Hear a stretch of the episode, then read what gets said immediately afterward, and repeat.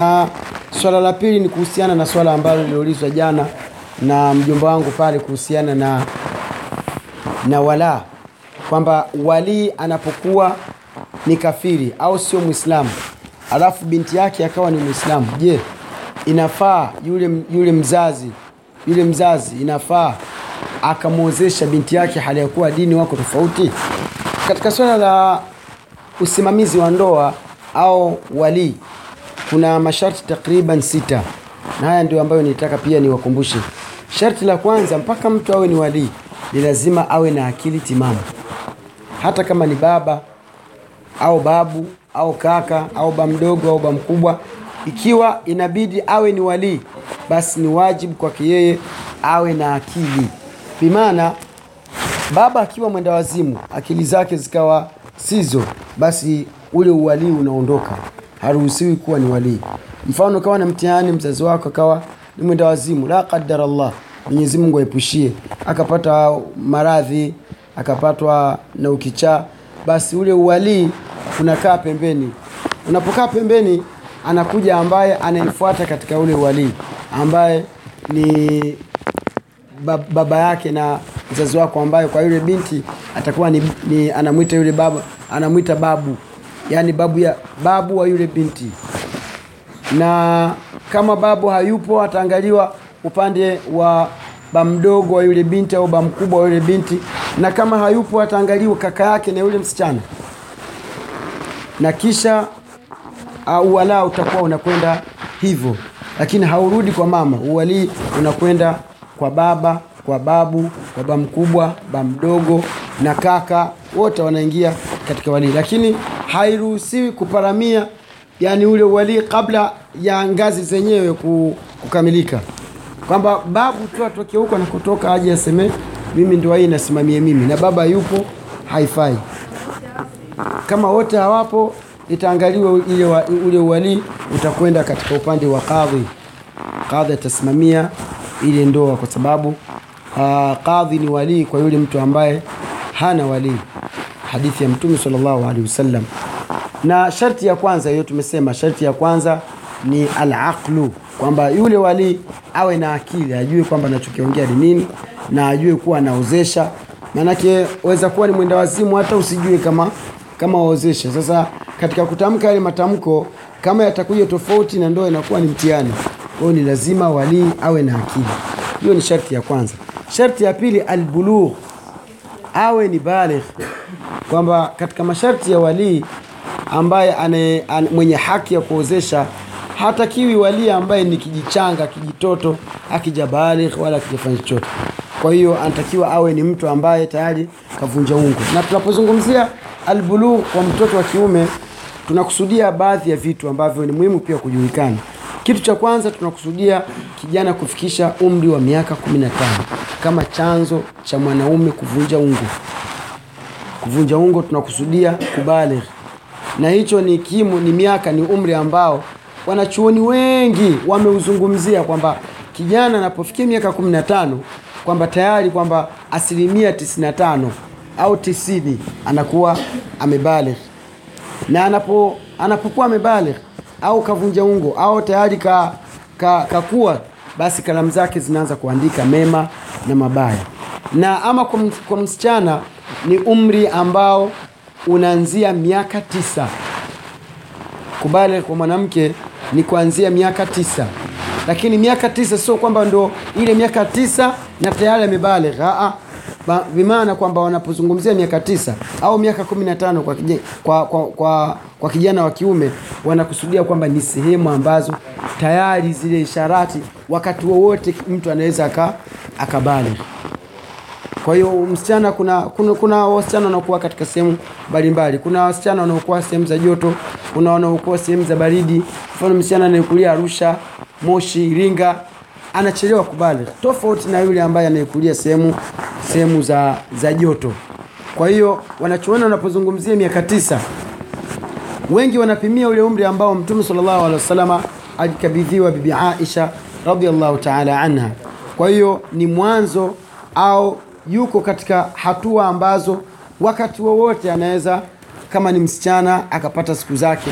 Lakini kipimo kikubwa ambacho wanachuoni pia wanakitegemea kama ni msichana ni kuingia katika siku zake za kawaida za usichana au za jinsia ya kike.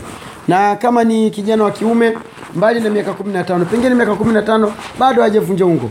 Kwa hiyo anaangaliwa atakapoanza kujiotea mfano anaota usiku anafanya tendo la ndoa na ni kijana wa kiume basi wakati ule anapokuwa yale maji ya uzazi anaweza akatoka basi hapo hapo anakuwa ameingia katika katika baligh. Na pia katika alama za kubaligh ni alimbata alimbata ni kuotesha nywele za shaarul ana wanaita nywele za sehemu ya siri. Msichana au mwanaume zikishaota zile nywele basi moja kwa moja anahesabika ni katika vijana ambao tayari wamebaligh. Kwa hiyo uh, walii kama walii ambaye ana, ana uwezo wa kusimamia ndoa au kuidhinisha ndoa anatakiwa pia awe ni baligh.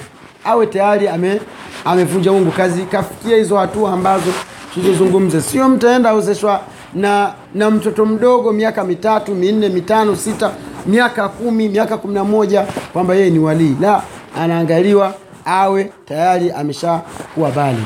Pia katika masharti ya ya walii ni alhuria awe na uhuru kamili wa kiubinadamu. Asiwe mtumwa au asiwe ni mfungwa kifungo ambacho hawezi kupatikana au hawezi kuonekana au huwezi kwenda ukakutana naye na ukazungumza naye. Mfano kama wale wafungwa waliofungwa katika majela ya, ya Guantanamo au majela makubwa makubwa kiasi kwamba wewe kwenda kumtafuta yule baba mpaka uongee naye kuhusiana na masuala ya ndoa yani ni process kubwa sana. Mpaka uende kwanza utoe oda alafu wakupe siku baada ya kukupa hiyo siku sijui ufanyiwe uchunguzi wa vipi. Kwa hiyo ni vitu ambavyo ni vigumu ule uhuria uhuru unakuwa haupo.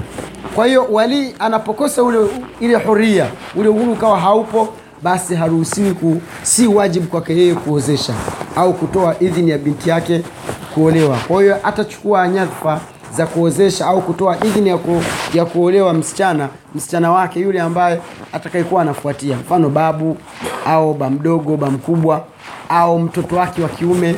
Mfano kama hivi mzee hapa kuna Muhammad anaweza mzee kama labda pengine ndo ana dhurufu kama hizi la qaddar Allah Mwenyezi Mungu amwepushe mzee wetu akasimamia jukumu hilo hapo. Kwa hiyo inakuwa kabisa halina tatizo. Lakini pia a, katika sharti za kuwa walii adhukur walii anatakiwa awe mwanaume. Walii hatakiwi kuwa mwanamke.